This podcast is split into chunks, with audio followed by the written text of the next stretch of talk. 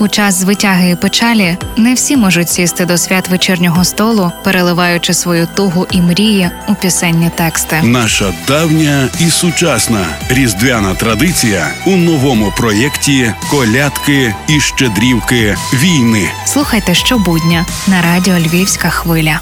Сучасні психологи стверджують, що здатність бути вдячним це одна з психологічних особливостей не лише щасливої, а й заможної людини. Нині у продажу навіть починають з'являтися друковані щоденники, в яких однією з позицій є подякувати за все добре, що з людиною відбулося упродовж поточного дня.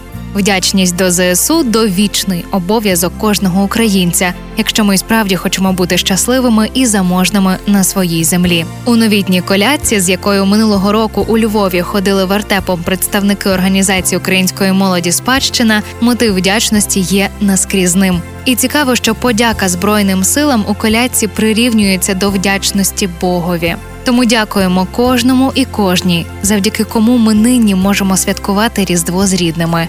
Бо дяка то Божа справа.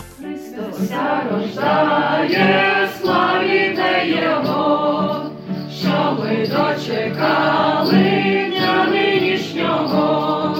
Слава Богу, дякуємо, що ми ще колядуємо. Слава Богу, слава, слава навіки. Слава Богу, дякуємо, що ми ще колядуємо. Слава слава, слава ЗСУ.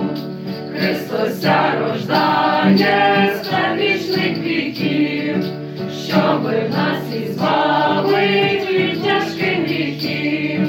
Слава Богу, дякуємо, що ми ще колядуємо. Слава Богу, слава, слава. Слава Богу, дякуємо, що ми ще. Слава Богу, слава, слава ЗСУ. Христося рождає, славіте Його, а за ту коляду Богу дякуймо. Слава Богу, дякуємо, що ми ще колядуємо. Слава Богу,